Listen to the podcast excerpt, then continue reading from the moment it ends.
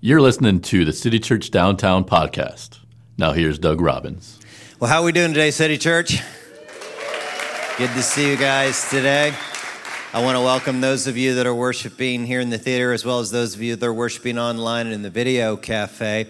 Uh, and last week, we started this conversation where I told you that I was doing some work on my own soul recently. I took some time off. And uh, one of the things that I had to reflect upon are there are a couple of different things that I have to watch out for in my heart. And uh, one of them is watching to make sure my heart doesn't grow hard to make sure that I still feel empathy for people, that I still feel compassion for other people, have a burden for the hurts and pains of other people. But a second thing I have to watch out for in my own heart is boredom. Because when men get bored, they do stuff they shouldn't do. It can lead to uh, all kinds of evil and dysfunction when a person is bored. Uh, so, uh, one of the things I was thinking about was when I was a new Christ follower and I was really trying to go after it, trying to walk with God, going to my church, all that. And I had this friend named Greg Harjo. He's half Indian, half Italian, fun guy to hang around with. And uh, we were both kind of feeling spiritually bored together. So, what we decided to do is we decided to leave our suburban environments and go down to the downtown of the city where we grew up. And we went down in front of the YMCA there, and there were a lot of street people, homeless folk that uh, congregated around the front of the YMCA, and we would start spiritual conversations with people, talked to people. We met this guy. His name was Sherman Left Hand, kind of a nice, uh, interesting name there. And we talked to Sherman, struck up a conversation with Sherman. He ended up praying to receive Christ as best you can when you're that drunk. And so then we took him to sober him up a little bit so he could grow in the Lord. Took him to Denny's, got him that endless cup of coffee, you know, got him a mound of food there. So we feasted at Denny's together. After we were done eating, we got back into my car. We drove out to my parents' house, suburban house, and they were having bridge club that night. And so we brought Sherman over for bridge club. Uh, that was awkward. Uh, you know, Sherman was more of an under the bridge kind of guy than a bridge club kind of guy, if you know what I'm saying. Uh, and so uh, the, the bridge club people that were there with my parents, my parents may have been a little bit embarrassed, you know, that their religious nut son brought this uh, street dude to the bridge club uh, that night. So then we drove by our suburban church and we told Sherman, hey, we're going to drive back downtown. We're going to pick you up and take you to this church on Sunday, if that's okay with you. And I'll never forget his face. He said, you know, uh, I don't think I'd fit in at a place like that. And I thought to myself, you know, as I was reflecting on that story, thank God for you and City Church downtown because everybody feels welcome here. Is that a good good right on? Is that a good amen? Right on. So, in our trips downtown after that, we didn't see Sherman again, but we had one night where we could see hope in his eyes.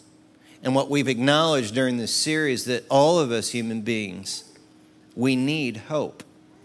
Um, whether we're bored, whether we're dealing with hardness of heart, whether we're going through suffering, whether we're going through good times, we all need hope. And when we're looking for hope, we go to different kinds of dealers oftentimes. You know, people that go to different kinds of dealers. We could joke around about drug dealers, or we could talk about, you know, essential oil dealers, or, you know, timeshare dealers, or, you know, those jewelry dealers or uh, all kind of Mary Kay dealers, you know, Ford and Chevy dealers. Uh, there are all kinds of dealers, stocks and bonds, deal, you know, Cutco knife dealers. I mean, some dealers are dealing something good, and some are dealing stuff that you don't really need. But the fact is, is that we, we all need hope.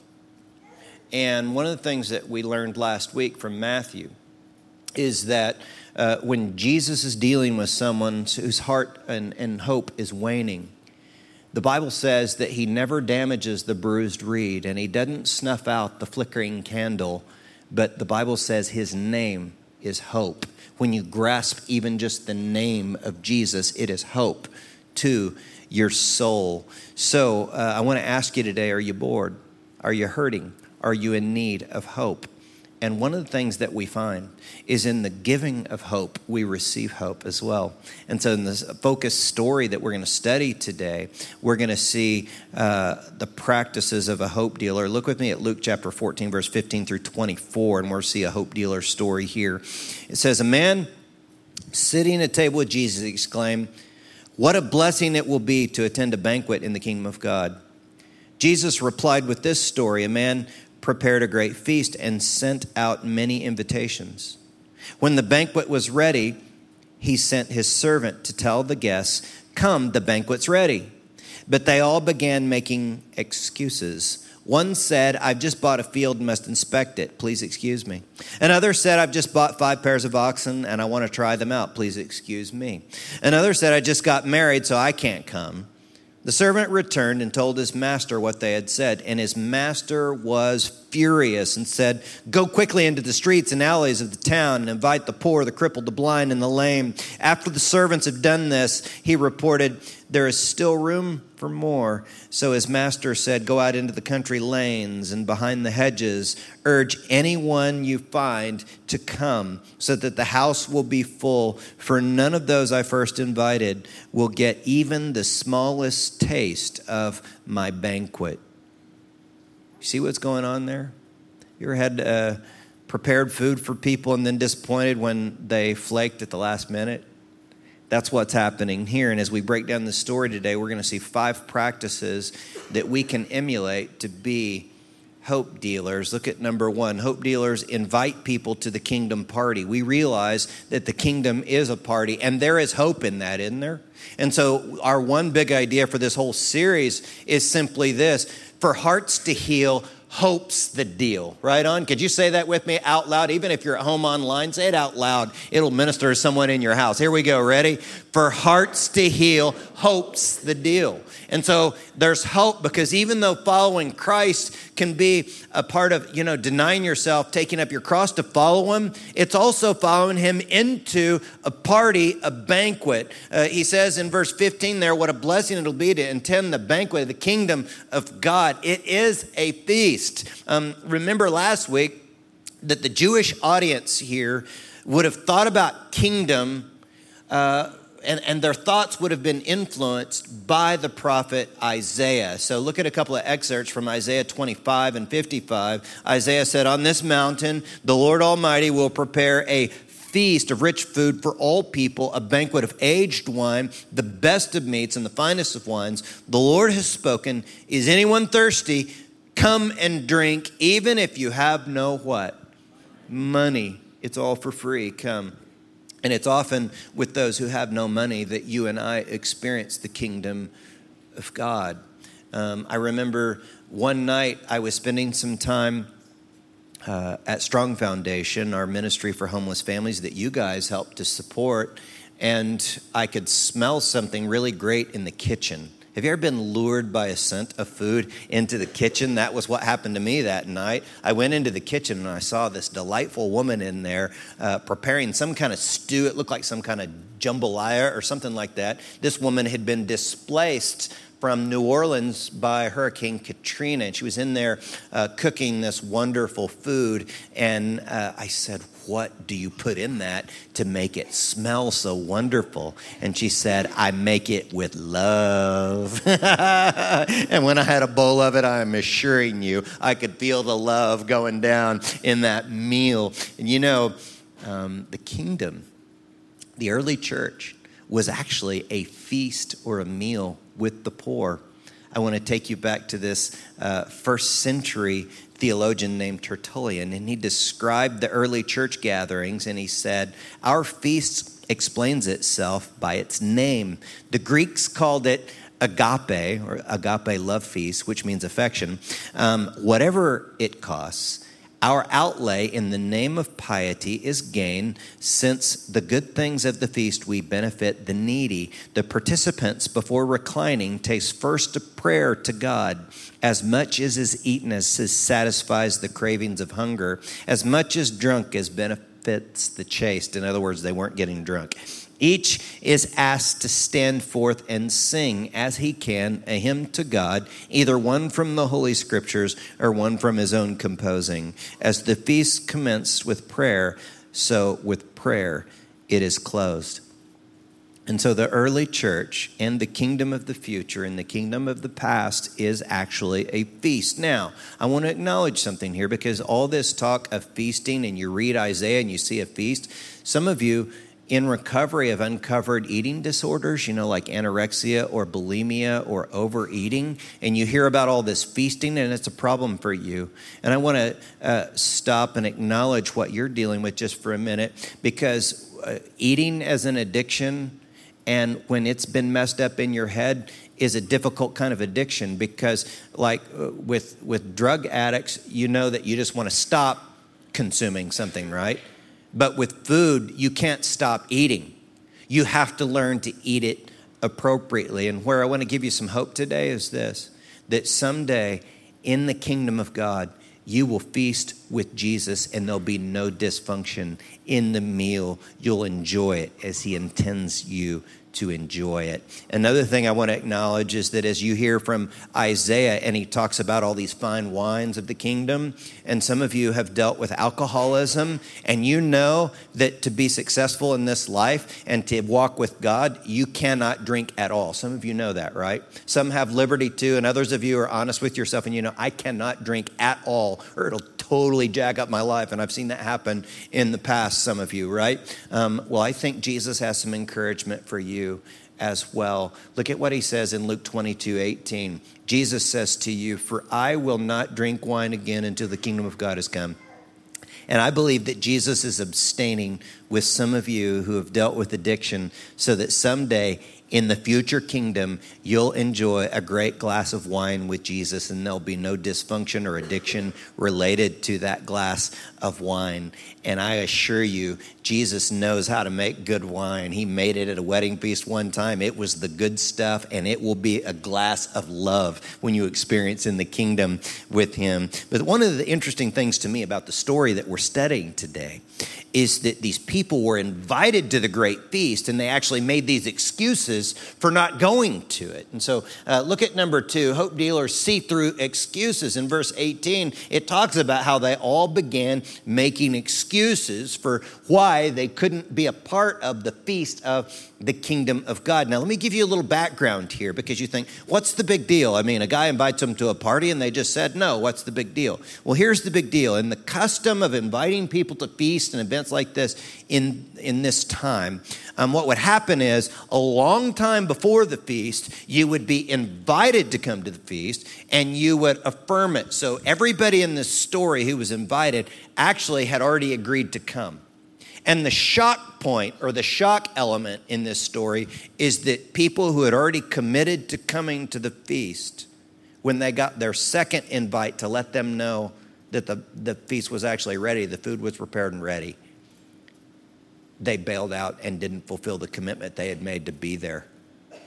How does it make you feel when you prepare food and people at the last minute just flake?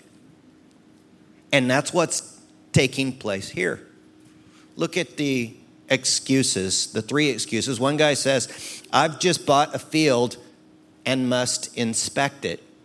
So the guy had accepted an invitation to go to this particular feast.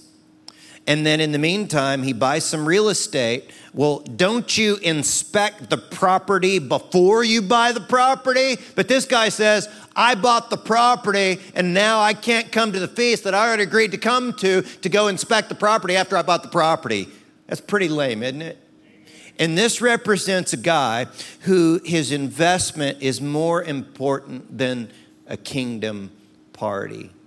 And look, I get if you've got significant investments and you just skip a frivolous party, but this is no frivolous party. This party represents the kingdom of God, and it is more important than any or all of our investments. The kingdom is the investment of our lives. See, but look at number two. Look at the next excuse. Um, this guy said, I just bought five pairs of oxen and I want to try them out. That's like buying a car without taking it on a test drive, right? Uh, buying a tractor. You know, this is basically his tractor at his farm, you know, was his pairs of oxen. Um, wouldn't you test drive them before you bought them? But this is his lame excuse for not being a part of the feast. And this represents, this excuse represents the person that their work is more important than the kingdom. And look, if you seek first the kingdom, God takes care of your work, doesn't he? So we don't have to blow off the things of God in order to work all the time. Certainly, we should work hard. Certainly, we should work with excellence. Certainly, um, we should provide a good or service that serves humanity and leads to human flourishing. But when we seek first God's kingdom, He works everything out with our careers and our work. But look at the third excuse. This guy says, I just got married, so I can't come. I totally don't get this one because when I first got married, we were poor, and anytime we got invited to a party where there was free food, I was on it, dude. I'm just telling you that uh, right out of the gate. Uh, but this guy had committed to going to the party. He didn't even bring his new wife to the party to show her off and enjoy a date night with her at this amazing feast. And this represents the person that actually places their family as an idol above the things of God. And what people do is they take those verses from the Bible that talk about how we're to love our wives and our children, our spouse, you know, all this kind of stuff. Um, and then they elevate their family above God. But remember what Jesus said seek first your family? No, the kingdom of God. And that's what the feast represents. And when we seek first the kingdom, it makes us the kind of people who can best love our spouses and our children and put our families in order. Uh, that's what this is about here. So these excuses are actually very much like the thorns in one of the stories that Jesus told when he talks about how the kingdom of God is like these seeds that are planted in the ground. The word is planted in this particular kind of ground, and the little plant tries to grow up, but it's choked out from the sun by these thorns. These thorns are the excuses here. Now, when busy, wealthy people make excuses, hope dealers shake the dust from their feet and move on to someone else. And look at number three hope dealers go to the poor. Hope dealers go to the poor. Remember what he said? Go quickly into the streets and alleys and towns and invite who? The poor, the crippled, the blind, and the lame. That's what the Bible says here. And I remember when I was new following Christ, um, I had this friend Tim, and uh, we were trying to follow Christ together uh, as friends in a group, and we basically made a list of all of our friends that we knew that we'd grown up with, that we'd played sports with, that we had hung out with, and we wanted to go to each one of them individually and talk to them about what God had done in our lives and give them an opportunity to receive Christ. You know, talk to them in appropriate ways, you know, not Bible thumping them or being overly forceful, but just telling them what God done in our lives. And so we went to this guy's house. His name is Wayne. He was from a wealthy family. We sat there, we shared our stories with him, we shared the gospel with him, and invited him to come, and he looked at us with a sarcastic smile on his face. He took a drag from his cigarette and he blew smoke in our face. So we shook the dust from our feet and we moved on. And I learned to experience God amongst the poor. I remember one summer where I found God. I thought I would find God in the midst of these significant holy sites and the archaeology of the Holy Land and all of that.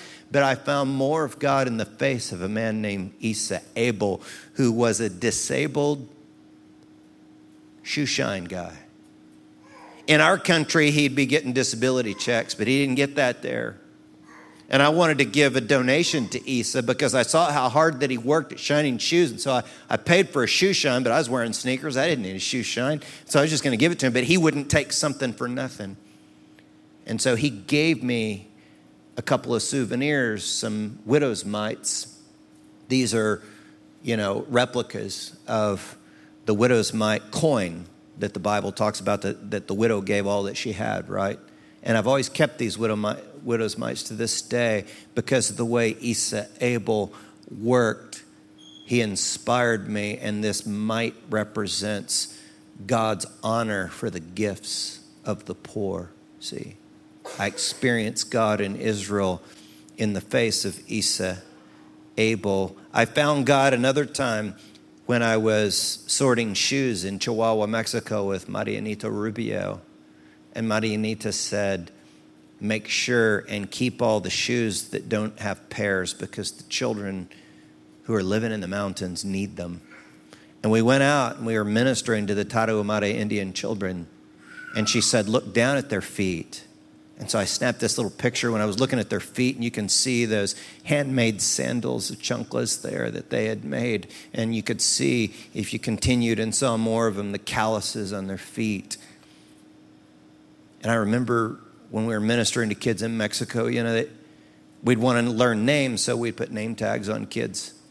And this one little boy, on his name tag, it said Jesus, like Jesus, right? And immediately what popped into my head was when Jesus said in Matthew 25, 40, when you did it to one of the least of these, my brothers, you're doing it to who? To me.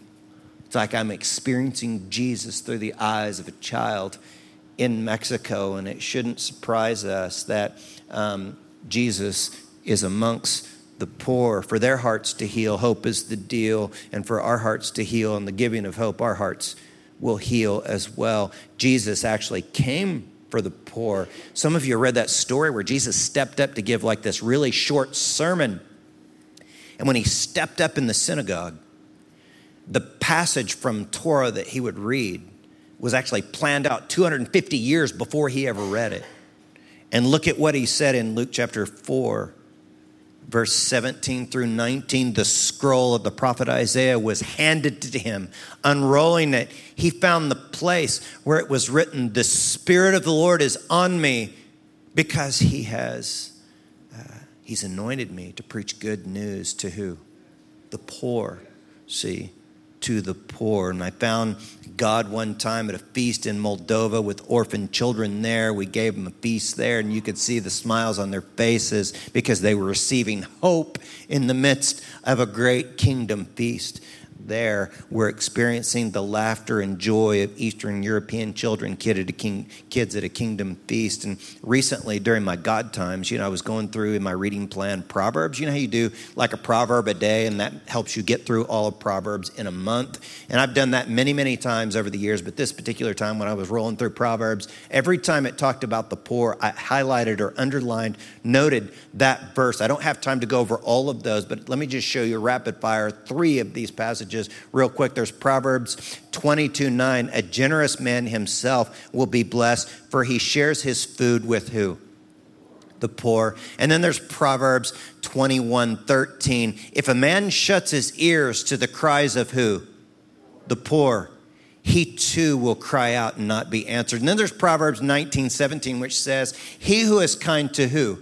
The poor, lends to the Lord, and he will reward him for what he has done. It is obvious from the scriptures that God cares about the poor. I actually like how U2's Bono talks about the poor. He said, God may well be with us in our mansions on the hill. I hope so. He may well be with us in all manner of controversial stuff. Maybe, maybe not.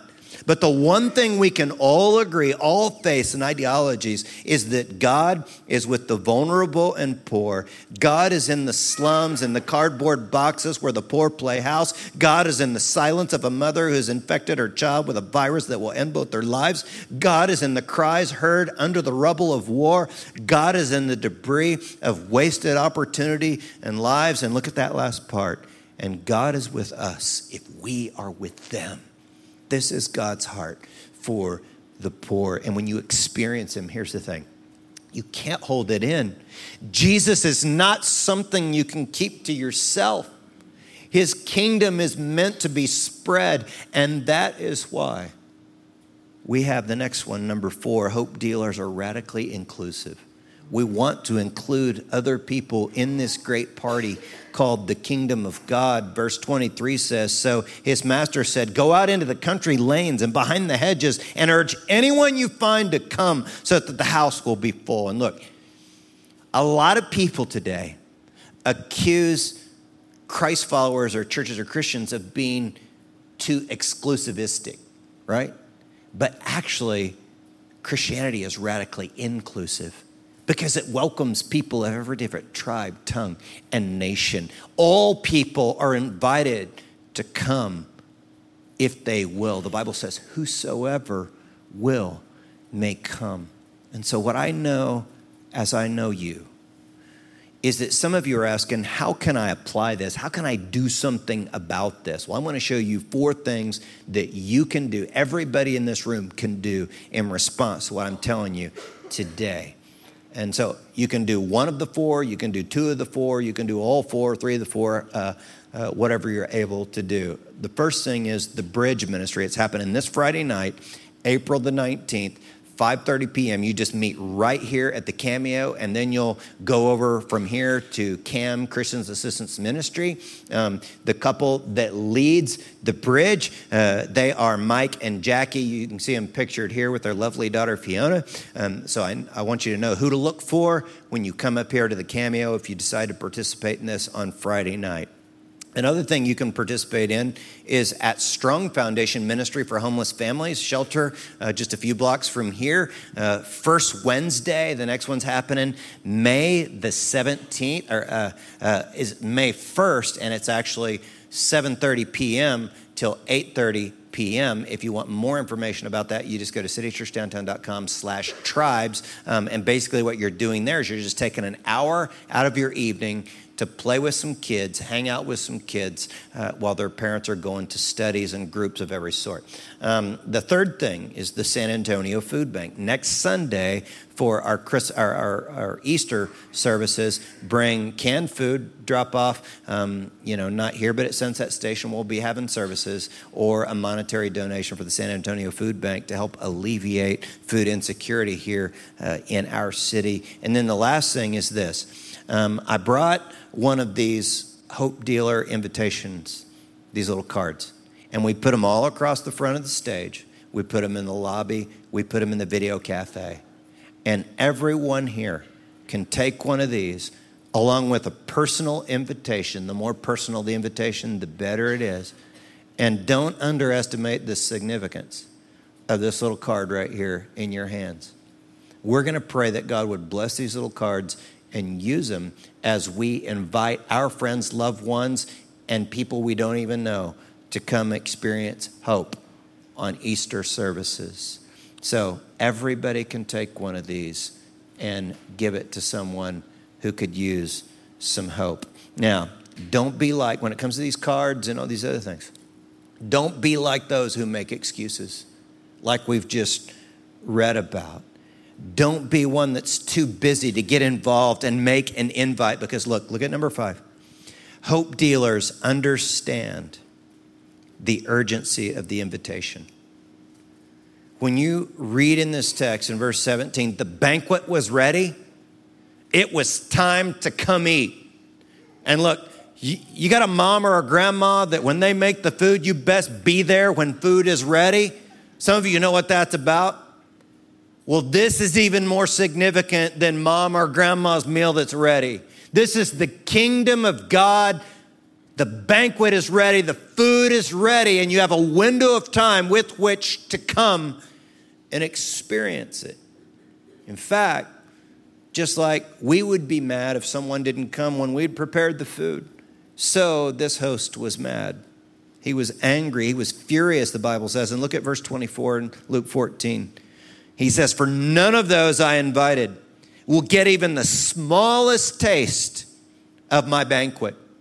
They didn't come when they had the opportunity, so they're not even get the smallest taste. And look, this story that we just studied is not just in Luke, but it's also paralleled in Matthew as some of the gospel stories are, you get little details from other gospel writers. And one of the details you get about this particular story from Matthew is that the host was so mad that these people made these lame excuses that he sent an army to destroy their city and burn it to the ground. And this is perhaps a prophecy by Jesus towards the Jewish people that refused the kingdom as he revealed it to them. And just a few years later, in 70 AD, Jerusalem would be burned to the ground by the Romans. So there's a window of opportunity. And we don't mess around with that opportunity, but we understand the urgency. The banquet was ready, and those Jewish people did not receive it. And their city was burned to the ground. Now, just a few years ago, I was doing some counseling with a couple from here in our community. And the husband's name was Pete, and the wife's name was Sylvia. And as I started talking to them about their marriage, what I realized, came to terms with, is that for their marriage to work, Pete was going to have to come to a relationship with Jesus Christ. He didn't have that. And so, after a long conversation, Pete prayed to invite Christ into his life, to, to, to believe in the cross, you know, and that Jesus died for him on, you know, on the cross to pay for his sin. And after our little prayer session there, I don't want to make it sound like, you know, Pete was going to get, you know, mistaken for Mother Teresa or something like that because he was very rough around the edges. You know, he had a lot going on in his life. But it surprised me, almost shocked me, not long after our little prayer session when I got a call from his wife, Sylvia, of Pete's untimely death. See, Pete used to promote concerts at Backstage Live just over here on Houston Street. And he also owned a club called 210 Kapone's that's right over here on Houston Street as well. So, because of my friendship with Pete, they invited me to speak at his rosary. And I'll never forget that funeral because when I went into this room, the whole room was filled with these hard metalhead rockers that went to all of Pete's shows at Backstage Live and 210 Kapone's. So, have you ever been to that store in the mall, you know, Hot Topic? It looked like Hot Topic threw up in this room. It's like Slipknot, Metallica shirts everywhere, and then me, the nerd, right? I gotta tell you, the reason that I could speak hope into a group of metalheads that day was because Pete had received the ultimate hope in Jesus Christ. When the feast was ready, he responded. But more importantly, when I looked into the eyes of his children, who at the time were six and four years old, and the tears were running down their faces, I was able to speak hope into them. Children, your daddy is alive at a feast in the kingdom of God because he believed in the ultimate hope, who is Jesus. God gives a window of opportunity. Today's this day of salvation. You don't know. You really don't know. I'm not trying to be all car salesman on you. We all have people we know who pass and they didn't expect it, and neither did we. It's just factual, isn't it? And look, God may have brought you here today with an invitation for you, and the invitation won't always be there. So I think it's totally appropriate for us to just stop and pray with every, every head bowed and every eye closed. Every eye closed. If God brought you here to invite you to his kingdom feast, and you'd like to receive that invitation and respond, just talk to him in your own heart and mind right now. And say something like this Look, God, I know I've screwed up and sinned, but the best I understand it right now, I'm choosing to believe that Jesus died on that cross to pay the penalty for my sin. And God, I welcome you into my life as my hope. And as we continue in prayer, the next prayer is the Hope Dealer's Commitment Prayer. And this is a pretty significant commitment to make. No excuses during this part for those of you that know Christ. But this is a commitment to take one of these invitations and invite someone this Sunday I'm busy. Like I said, no, no. We're not talking about just any old party. We're talking about the resurrection of Almighty God through a man, Jesus Christ. Oh, I got to go buy a car. I'm getting me. No, no, no excuses. Not here. How many of you would raise your hands in prayers, sitting in prayer before God right now and commit yourself. I'm going to invite someone. I'm going to take the challenge. Hey, I don't, I don't think I know it all, but I guarantee you this: I can invite a friend next Sunday. I want to see your hands. I'm looking. Nobody else. I'm looking. I want to see your hands. Did you really do that? Really? All over this room. Thank you, Lord. A few of you are like, like I'm barely raising my hand. Okay, that counts. So you get it up there, you know. So, right?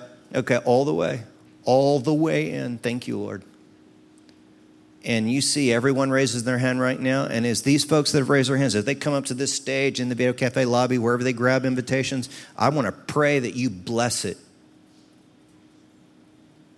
As we go out to give hope, Lord, we know there are people who are dying in every possible way.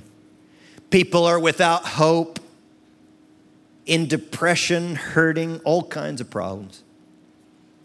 Food insecure, and we want to be the hope of Jesus. We want to be the hands and feet of Jesus. And so I thank you for the courage of the people that sit here before me. And I pray you use our efforts as we go to be hope dealers this week. And we pray all these things in the power of the name that is hope, Jesus Christ. Everyone said, Amen. Thanks for listening. For more information, visit citychurchdowntown.com.